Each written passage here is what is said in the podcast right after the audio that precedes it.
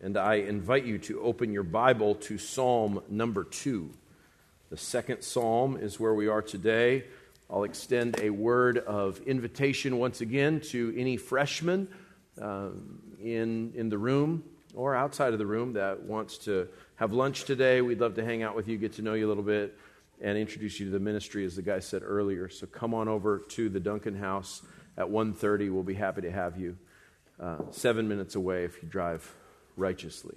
Um, so, but we'd love, we'd love to have you. So, again, talk to one of the guys to get the address, and we'd love to see you this afternoon. So, are you in Psalm 2? Let's begin by reading this excellent song. Why are the nations in an uproar and the people plot a vain thing? The kings of the earth take their stand, and the rulers take counsel together against Yahweh and against his anointed. Let us tear their fetters apart and cast away their cords from us. He who sits in the heavens laughs. The Lord scoffs at them. And then he will speak to them in his anger and terrify them in his fury.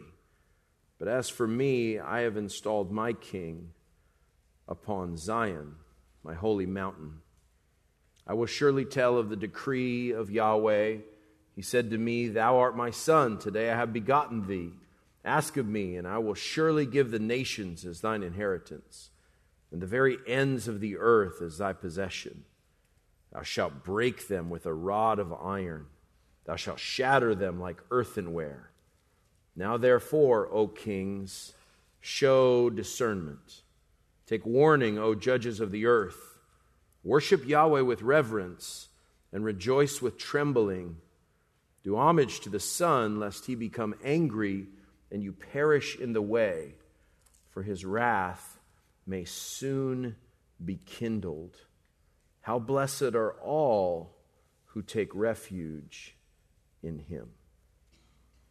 This is the very word of the living God. It's called Travels into Several Remote Nations of the World in four parts by Lemuel Gulliver, first a surgeon and then a captain of several ships. It's a long title for the more well known title, Gulliver's Travels. You know it not as a classic of English, Anglo Irish writing and a classic of, of English satire. You know it as a 2010 movie starring Jack Black that was widely panned on Rotten Tomatoes. It got a 20% fresh, and uh, reviews like uh, from Peter Travers and the Rolling Stone said, a dumb excuse for a movie. Uh, another reviewer, Anthony Quinn from the, the UK, uh, said, Well, nobody would seriously expect Hollywood to honor Jonathan Swift's satirical fantasy. We might at least have hoped for a few decent gags. Uh, my favorite review is there is laziness at every turn in the writing and the acting and the filmmaking. Don't reward these yahoos. Hmm. Well, I don't know how you feel about the movie, but that book was written by Jonathan Swift and I think he would have actually appreciated those, those reviews because he said the purpose of writing it was to vex the world rather than divert it. He was trying to mess with your head. So maybe the movie did a better job after all when you read the reviews of it. I'll read you a paragraph from the, the original classic of English literature. It says this His features, this is the emperor being described, of a people called the Lilliputians, the tiny little people. His features are strong and masculine, with an Austrian lip and arched nose, his complexion olive, his countenance erect, his body and limbs well proportioned, all his motions grateful, his deportment majestic. He was then past his prime, being 28 years and three quarters old, of which he had reigned about seven in great felicity and generally victorious. For the better convenience of beholding him, I lay on my side so that my face was parallel to his, and he stood but three yards off. However, I have had him since many times in my hand, and therefore cannot be deceived in the description. His dress was very plain and simple, the fashion of it between the Asiatic and the European. He had on his head a light helmet of gold adorned with jewels, a plume on the crest. He held his sword drawn in his hand to defend himself. And if I should happen to break loose, it was almost three inches long. The hilt and scabbard were gold and rich with diamonds. His voice was shrill but very clear and articulate, and I could distinctly hear it when I stood up. The ladies and courtiers were all most magnificently clad, so that the spot they stood upon seemed to resemble a petticoat spread upon the ground, embroidered with figures of gold and silver. His imperial majesty spoke often to me, and I returned answers, but neither of us could understand a syllable. The emperor's horse, as they alighted and came near his person, which I am now going to describe, he's taller by almost the breadth of my nail than any of his court, which is alone enough to strike an awe in the beholders. He's a fingernail's breadth larger than his peer, and therefore he is revered. The contrast between this normal sized person, Gulliver, who's transported into this mm, weird world of the Lilliputians as they humorously attempt to tie him up and the king himself is just this much taller than the others. I mean, Gulliver could easily smash them all, and the adventures go on, but those Lilliputians, those tiny, tiny people, uh, remind me of Psalm chapter 2. It sounds very similar to me when we think about our rebellion against God when we think about what it's like, what it's really like, when we compare ourselves to God, when we assert our independence from God, all the while oblivious to the power being so mercifully restrained.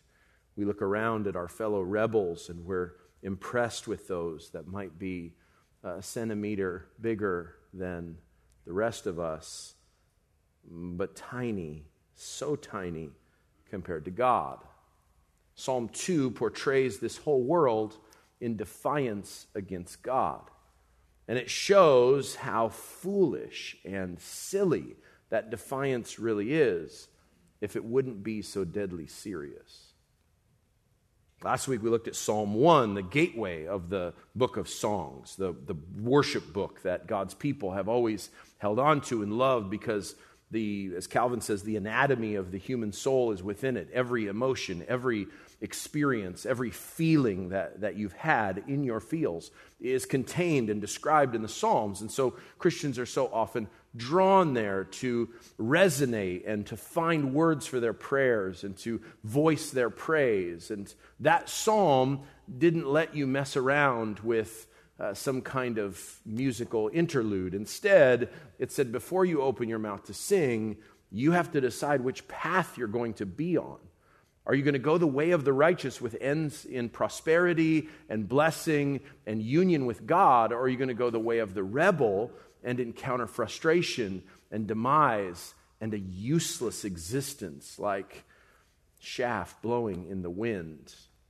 Well, Psalm 2 is really a, a continuation of Psalm 1. It has linking language and similar terminology, as you'll see but it ramps up the stakes that the outcome of your life, if you choose to live in rebellion with, against God instead of in harmony with God's way and God's wisdom, if you choose to go the route of the rebel, you are going to be crushed.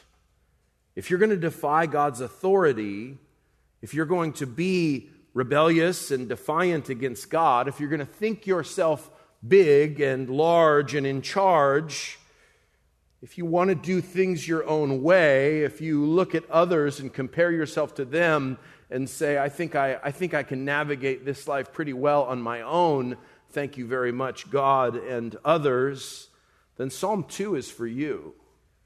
Psalm 2 is an urgent call to humility.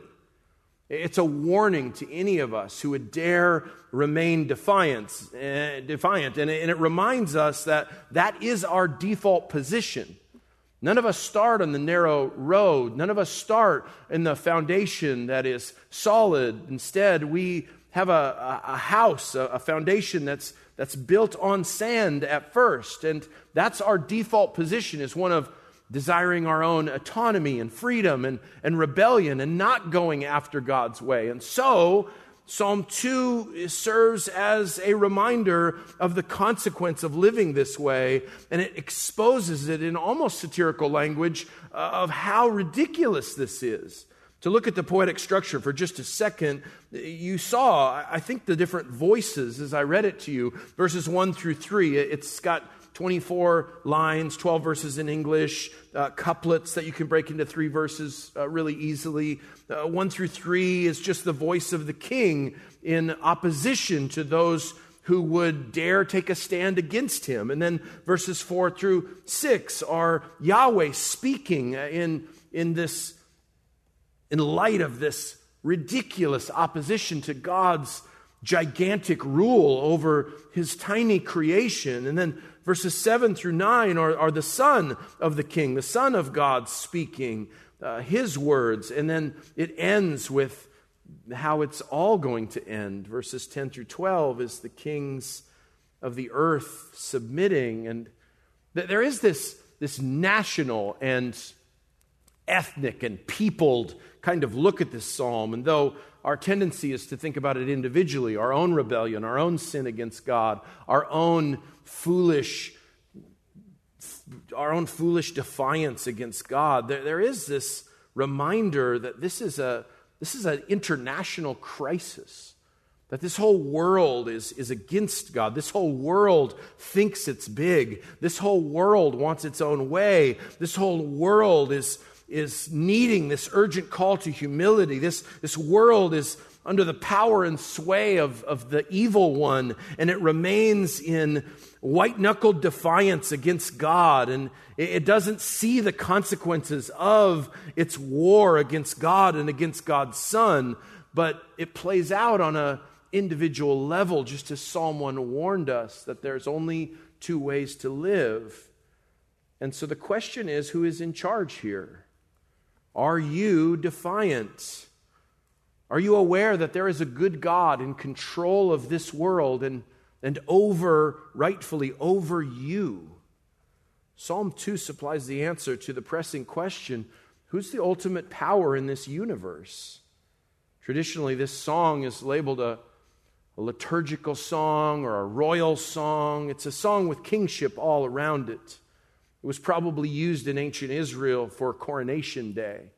On Mount Zion, the, the, the mount of, of God, the, the mountain where God's temple would be built, and the new Davidic king would be installed on the throne. And part of the celebration that would attend the ascension to the throne would be uh, maybe a, a, reading of this psalm or a singing responsively of this song by the people as the, the king was installed on his throne.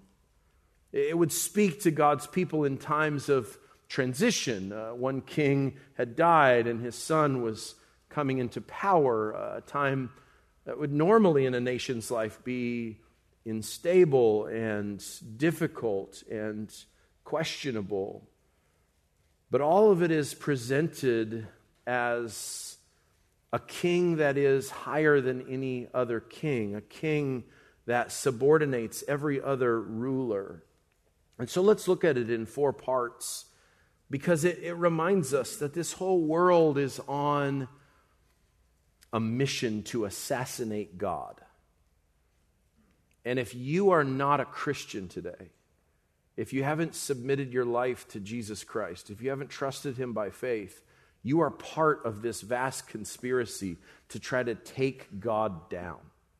And I know that sounds funny to you because maybe you're you're a very kind and friendly and sweet non Christian, and you want good for your fellow man, and you don't even believe there's a God, much less are trying to shoot anybody. But here's the thing this psalm identifies who you really are at the core of yourself, who you really are in your disposition and your desires, your drive for freedom and autonomy, and because our first parents rebelled against God, you have a mindset maybe you're only vaguely aware of it, that you are in opposition to God, that you don't want what God wants. And so let's look at this attempted assassination of God and, and his son in four parts. First, verses 1 through 3 the sovereign and the sovereign. The sovereigns and the sovereign. The sovereigns and the sovereign. Look at what verses 1 and 2 say. Why are the nations raging or in an uproar? Why are the peoples devising, the, the nations, the states? Why are they scheming a vain plot? The kings of the earth take their stand. The rulers or judges take counsel together. I think in I read verses 1 and 2 and I don't I don't hear anxiety. I don't see God's hands wringing as he asks this question. It seems to be an expression of absolute astonishment, incredulity. How could these rebels be so foolish? And at the outset, their opposition to God is profoundly absurd. Why do the nations rage and the people plot or conspire? That's a little bit too, too weak of a word. It's the same word from Psalm 1, verse 2. Remember, it's our mumbling word. You, you go and you ask for directions, and they tell you, you know, which way to go because apparently you lost your phone. And, and you repeat, turn left to get to Duncan's house and drive seven minutes fast down Sheldon and stuff. And then turn right, and you have to memorize direction. You mutter them, you try to internalize them. Well, that's the Psalm 1 version of meditating uh, day and night on the law of the Lord. The Psalm 2 version of this meditating, of this murmuring, of this plotting is the people in rebellion against God. They're plotting, they're conspiring, they're murmuring in a bad way, they're muttering uh, in vain without any semblance of sanity because the outcome of their plans and schemes, their plot in vain, their most violent plans of mutiny only result in their destruction. They dig in, they take their stand, they take their counsel. The verbs are interesting rage and plot take counsel or conspire together. It's this ludicrous attempt at rebellion and autonomy against the God who is king. Not to geek out, but the, that word, the nations are in uproar. That's in the perfect tense, reminding us that it's a, a determined kind of a, a settled sort of uproar. This is the way it is. And then it switches to the imperfect tense the peoples are devising imperfect. That, that means that it's a repeated thing. They just keep on devising and scheming and plotting. And then it, it goes back to the, to the perfect tense. They take their stand. This is how they always are. They're always standing in opposition. They're always dug their heels in against the King of Kings. And then it goes back to that, uh, to that imperfect tense, and the rulers take counsel together. They, they just keep trying to think of ways to win against God, to live their own way, to be in charge of this world. They're saying now is the time to make our move, to unite our powers, to overthrow God Himself. An opportunity for revolt. It's a portrayal of a king and all his fellow kings plotting against the King of Kings nations, peoples, kings, rulers, reviewing their positions, plotting, calculating their odds. And there's obviously eschatological, future kind of ramifications of this. You're thinking of a, a day in the future when the nations will wage war against Christ on earth. The book of Revelation. This is that kind of a moment, but this is also the way the world is. This is the way you and I are because we're rebels by nature and by choice, because we're sinners. We want what we want, not what God wants. This is a depiction of, of every one of us in our ludicrous attempt to define how this life should work. And this revolt against God is so futile.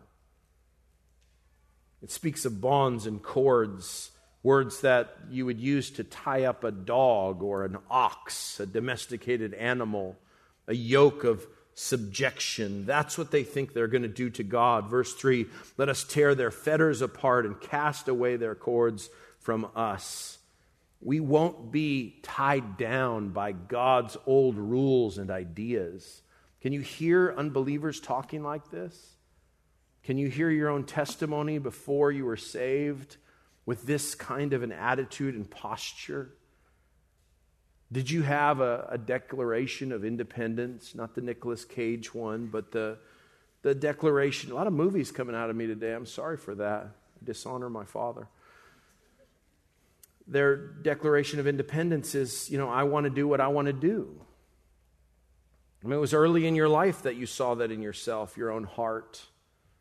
You don't want to do what mama says. You don't want to do what the teacher says. You like Pink Floyd. And, you know, the, the language here is political power against Yahweh, overthrowing his authority. No one is going to tell these nations what to do, and against his Messiah. That's uh, verse 2. It says, against Yahweh and against his anointed. That's the word Messiah. That's his chosen one, his anointed one. And it's this depiction of resistance and rebellion.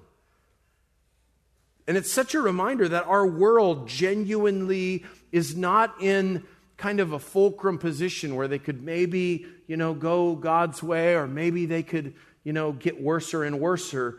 No, our world hates God. It's not passive. They're not apathetic about God. The language here is language of rebellious intentional hatred, especially in reference to God's authority, God's law, God's rules, God's desires, God's way, God's wisdom. They're against all of that.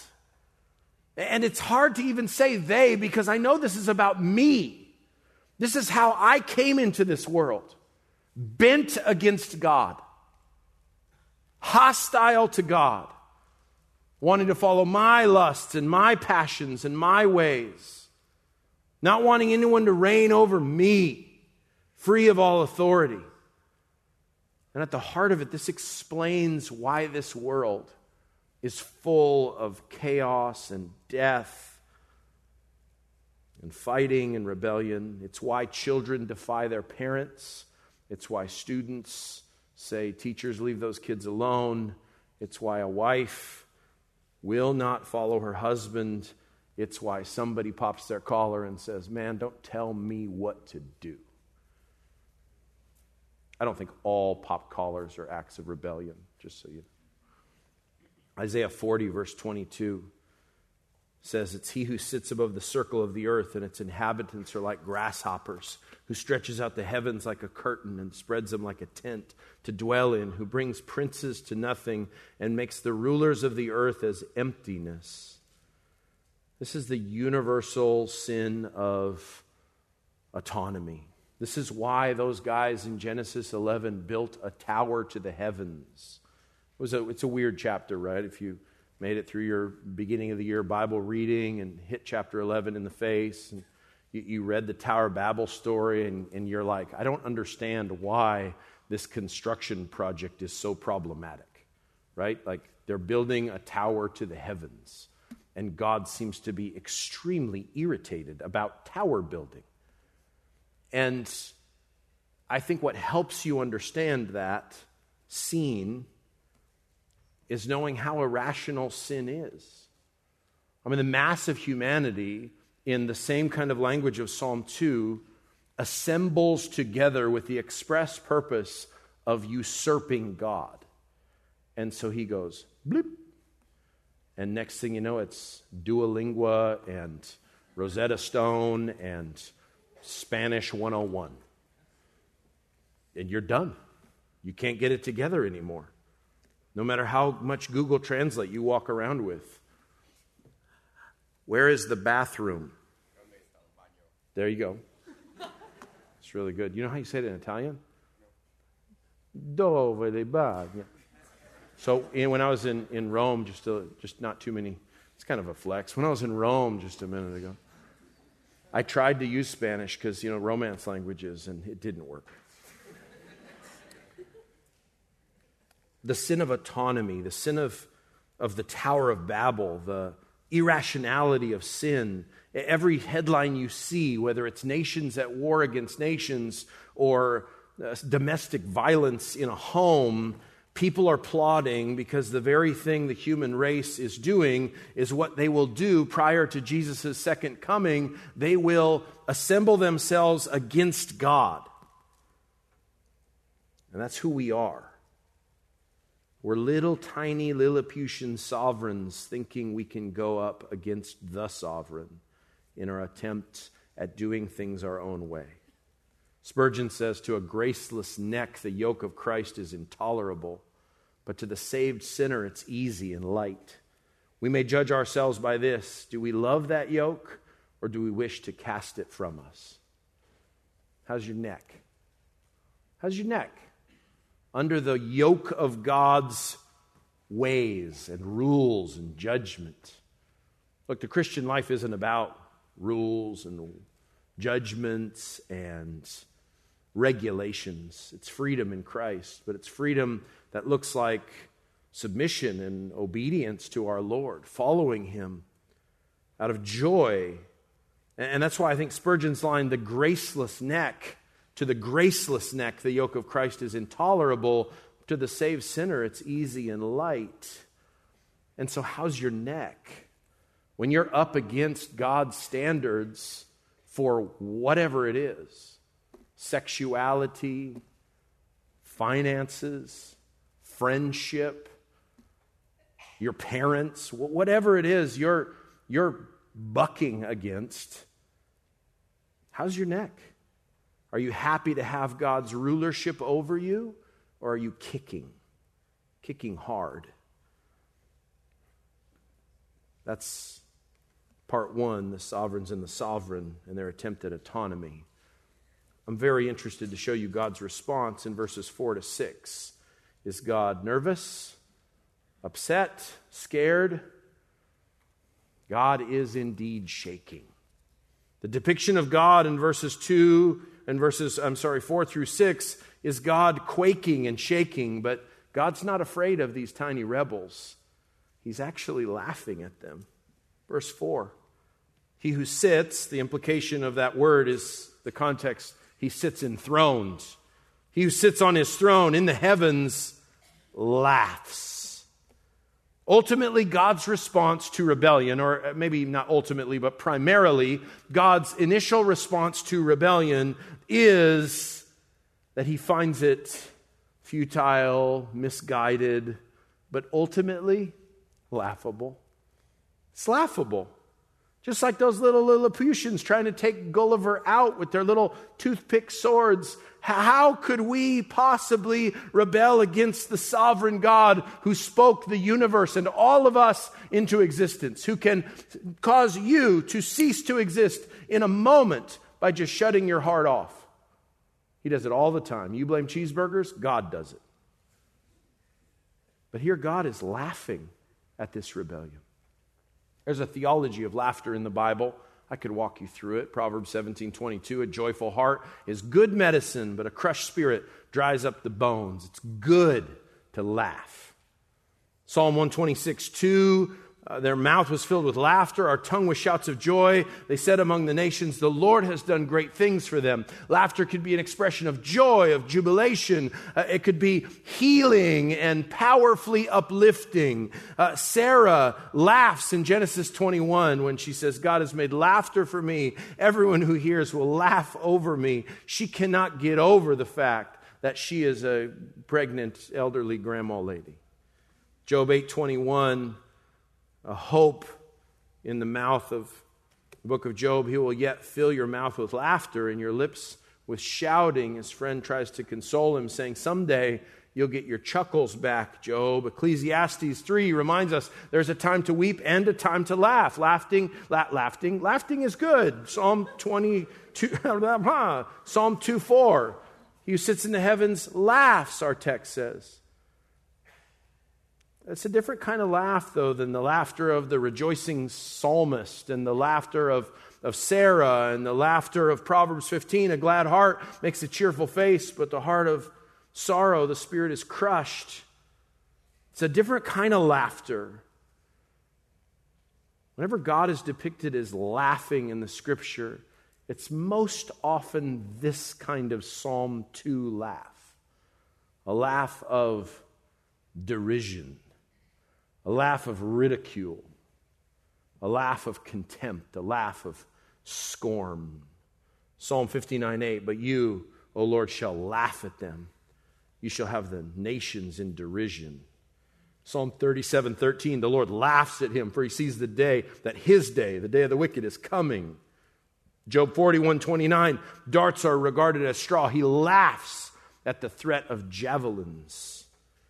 God's response to human rebellion is confidence in his sovereignty. And he scorns. And the divine derision depicted in verses 4 through 6 is he who sits in the heavens laughs. And it's not a laugh of pleasure, it's not a knock knock joke chuckle. The Lord holds them in derision, a sardonic kind of laugh. Those who manage to just be a fingernail taller than their peers and think they can puff their chest out and defy God's authority, the one seated in heaven, God, the only true king who knows that his kingdom is the only unshakable one, is shaking in laughter, a confident laughter of absolute sovereignty. I mean, if you're thinking of nations in rebellion against God, how will it look someday? Will it involve mass weapons of war, huge armies assembled with global powers and technology? God's not scared of that. He gives it a. I mean, if I were to beat a professional athlete at a, at a game of, I don't know, pig, say, I don't know, how would I respond? I mean, it wouldn't happen. Maybe it happened once. When my kids were little, they're not that little anymore. Speaking of basketball, Owen can, can take me because he's faster. But I'm two foot taller. But sometimes I'd come home and the kids would pile on me when they were little. And I would get down on all fours and they'd like try to wrestle me. And I was never in danger from baby Adeline and Ella and Owen and Ollie Joe. I was never in a, a place of, of real threat. But they'd jump on me and tackle me and wrestle me, and, and I would laugh because they didn't have a chance against dad. But this isn't a father laughing at children playfully, it's a scornful laugh. It's a confident laugh in his own sovereignty. The assertions that we have against God, assertions of the freedom of our will, assertions of the, the vastness of our knowledge. How could you believe in God when, you know, science? I was down by USC, fight on yesterday, picking up some Chick fil A. We were stuck in traffic. It's no need to get into the details. Yet I got into the details. And the Chick fil A in the village there, campus at SC, is right across from the science area. I mean, this is some big science at SC. You know, the science area, it's got the old plane they got up on sticks, you know? They got some like NASA junk laying there. You know, it's science. It is the achievement. What is it called? California Science Center? But it's part of USC's deal. Oh, for sure it is. It's got USC signs all over it. Don't make me know more about USC than you. So there's all this science center right there, right? And, and SC has all their, their learnings of science. And I'm just looking at it going, look at that. There's a plane on a stick. How vast is the wisdom of man? A plane on a stick. It's as impressive as a corn dog to God. It's just all of, of human wisdom, you know, piled together. It's just not that impressive. But laughter is just where it starts. God laughs because there's no threat to his sovereignty. This disdainful mockery, it's so ludicrous that, that creatures would rebel against their creator. Sadly comical, but it doesn't stay laughing. He who sits enthroned in the heavens laughs, the Lord scoffs at them. Verse 5 Then he'll speak to them in his anger and terrify them with his furious authority. Why? Well, his laughter turns to anger. He speaks to them in his wrath, the settled, determined anger in all its perfection, because it's God's anger, terrifies them with his authority because of a declaration he makes in verse 6. The declaration of an event, verse 6. As for me, I have set my king this is Yahweh speaking. As for me, I have installed or set my king upon Zion, my holy mountain. It is I. The Hebrews emphatic who have set my king on my hill. This enthronement happens on his mountain. It's his king. He has installed him. And the reason he's confident and his enemies ought to be in dread, the reason for his supreme confidence and not a hint of anxiety or nervousness in God, a wonderful security in his absolute sovereignty is because it's his hill, it's his son, it's his plan, it's his kingship, his enthronement his installation, and there's no chance that you'll even get a chip in his windshield. There's such a wonderful security that God has in God's sovereignty. There's this great stabilizing wisdom in God's immovable rule and reign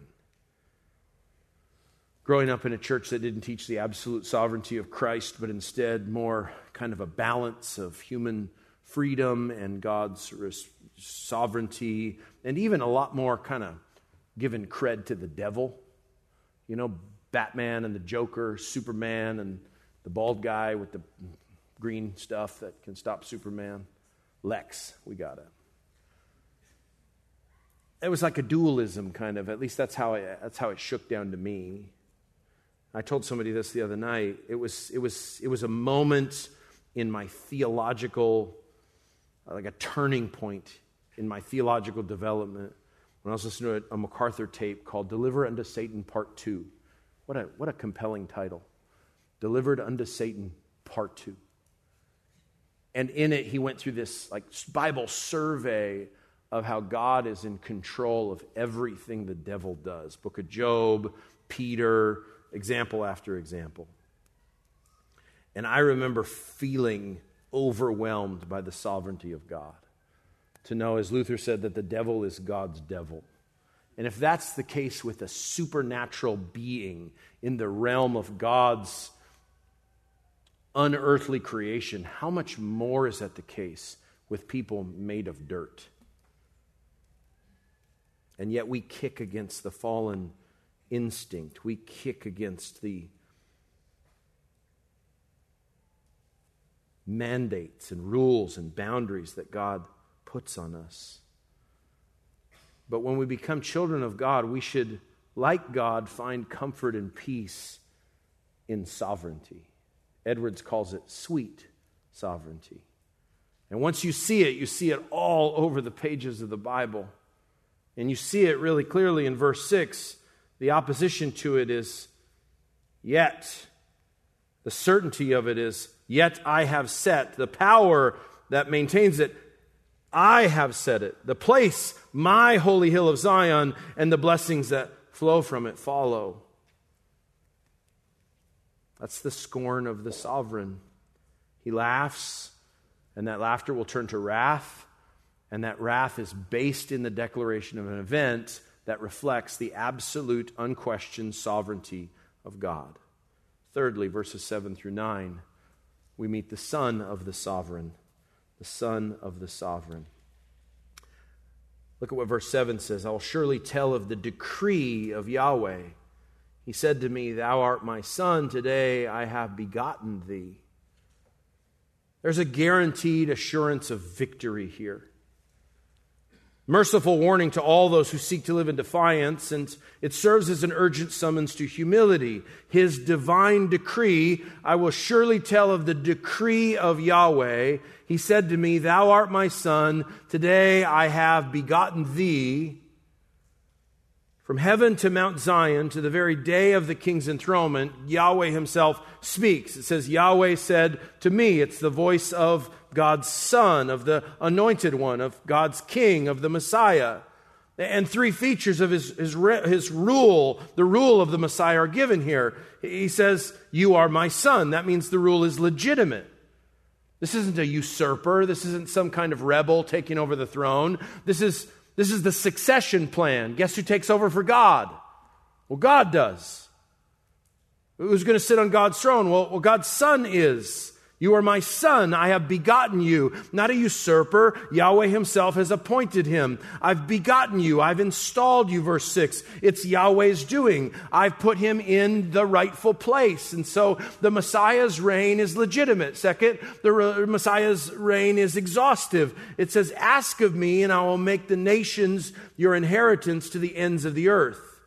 There's not an inch of territory that's outside of the all encompassing rule of God's sovereign appointed king. The rule is exhaustive, it's universal, it's comprehensive, so it's legitimate. He's God's son. It's exhaustive. The nations are your inheritance. None are going to escape the rule of Christ. And then finally, it's forceful. It says, I will break with a rod of iron, verse 9. Shatter them like earthenware, like pottery. This is guaranteed victory. God will pulverize all his enemies, and the Messiah forcibly enforces his reign that is legitimate and exhaustive and forceful on a rebellious people. This is a Christian worldview. Three times the book of Revelation quotes verse 9 of Psalm 2.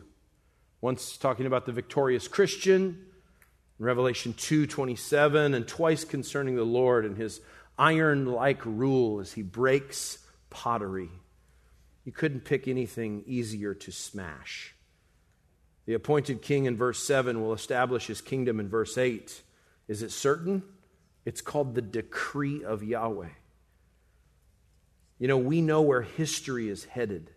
At the end of the day, this is how we get through. The ultimate power of the universe is God Himself and His Messiah, to whom He promises the world. And if, God forbid, you were God and you would write the final act, how would you end this song? If you finally figured out the God of justice, well, what you figure out is he's beyond figuring because he's been presented in this unquestioned sovereign rule. Derisive anger turned to wrath, turned to fury, turned to certain judgment against all possible rebels in all the world of all the nations. How will this frightening, sovereign, powerful, wrathful God conclude this song? Well, in a classic, unguessable way. Verses 10 through 12. Salvation in this Son. And this is a record scratch in this song. They didn't totally have those then, but that's, that's, that's what's here. Urge kind of a thing.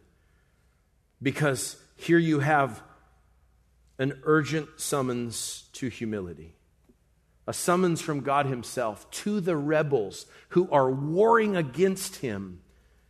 And He pleads with them in verse 10 and says, Now, therefore, O kings, show discernment. O kings, be wise, be warned, take heed, consider the implications. You've seen the futility of defying his authority, and so he invites them, or maybe stronger, summons them to serve the Lord with fear and rejoice with trembling. A strange combination rejoice with trembling. You see, if all of us by default are in rebellion against God, or warring against God, God invites you to a treaty armistice, a, a reconsideration of your position. Like there you are, you and all of sinful mankind, and God is offering you peace. He's saying, or everything behind, it's smashed pottery, it's the derisive laughter of God, it's wrath. Or you could serve me, God says. With fear, rejoice with trembling. Joy requires fear when it comes to God. Because we're talking about the ultimate power in the universe here. It would be presumption to have joy without fear. And the fact that God is inviting rebels to lay down their arms and serve Him is such an ultimate breakthrough of grace. He warns them, He asks you, would you just calculate? Would you discern? Would you be warned? And you're summoned to worship Yahweh with reverence, rejoice with trembling, and to bow down to the Son, lest he become angry and you perish in the way. For his wrath may soon be kindled. How blessed are all who take refuge in him. Kiss the Son. Do homage to the Son or kiss the Son in your translation. It was a sign of surrender a defeated king brought before the ruling and reigning king who defeated his armies, and he would show submission by kissing the king's feet or his ring or whatever. Here, the psalm tells us, rebel sinners, to kiss the Son. Why? Lest he be angry and you perish in the way. When you kiss the Son, when you submit to God's Son, when you give up your weapons of war, you, number one, avoid wrath. Wrath that flares up in a moment. You never know when you're going to die and face the fierce judgment of God. And number two, to experience joy. That final line Blessed are all who take refuge in Him. It's the reality of both, not one or the other. The gospel requires both rescue from well deserved wrath and punishment and joy as you're accepted not as an enemy, but as a friend and a family member, as a child of God. Serve Yahweh, surrender to Yahweh. What's it mean to serve and surrender? Well, just as in that ancient subjugation of a conquered king kissing the feet of the sovereign one, the gospel has the same kind of call. The gospel says, get rid of your futile attempt for rebellion, your quest for autonomy, and bow in submission to Christ as Lord. Surrender to God's King. Or you'll surrender to Him because of His wrath. Friend, you're not a Christian unless you've submitted to Christ, unless you, by faith, have turned from your sin, have given up on your rebellion that's what real faith is. And when you express faith in Jesus, your testimony will sound like this How blessed are all who take refuge in him. To go from an opponent of God who will be crushed by God's power to be behind the walls of God's city, embraced as God's son. In submission to God, blessed are all those who take refuge in him. It's an unbelievable summons of mercy that God declares to all swaggering sovereigns who are in reality not kings at all. God's Son is the Lord Jesus Christ. And when God makes his promise to King David that he would always have a son on the throne, the arc of that promise was pointing at Jesus. He would be the line of prosperity, not Solomon or one of the Davidic kings, but this Judean king who would come and fulfill all of God's good words. A child is born, a son is given, the increase of his throne to no end, a king whose justice and righteousness would be forevermore, a king who would give his life as an act and proof of an offer of mercy, but who raised from the dead to remind you that you too will face judgment. And if you're covered by the Son, you'll be rescued. But if you're in opposition to the Son, you'll be damned. The apostles used to use Psalm 2 as one of their favorite texts to preach. I take that from Acts 13. Apostle Paul's preaching, and he quotes Acts 2 You are my son today, I've begotten you, as he calls people to repent of their sins and believe on Christ. You see, Jesus' authority is still defied today. And the nations will continue in defiance against God, but God is calling a remnant of people, once rebels, to be friends. So, are you defiant today? Do you think you're big? Do you want to do things your own way? Do you compare yourself to others? Psalm 2 has warned you you need to be humble because if you remain defiant, even for a while, it will not be without consequence. Or you can submit to God's Son and you'll receive the promise of refuge and eternal blessing. Let me simplify it for you. Everything turns, everything turns on your submission to God's King, God's Son, Jesus Christ, the ultimate power in the universe. Kiss the Son, lest he be angry and you perish in the way, for his wrath is quickly kindled. Blessed are all who take refuge in him. Father, help us to be wise, to be instructed, to have sense in our heads about how things really are. To know our warfare cannot and will not succeed, and that we need to cease and desist in our rebellion against you. God, may, we not refuse your yoke, but see that on the neck of grace it's freedom and joy and trembling. God, how wise you are, how infinitely wise it is to obey Jesus, and how dreadful it is to be in opposition to you. So thank you for the gospel of grace on display with wrath and mercy, on display on the cross of Christ, where you poured out your wrath on your Son instead of on us, so that rebels could be welcome as friends. Help this truth to sink down into those who do not know you savingly, that they might repent and believe even today. In Jesus' name, amen.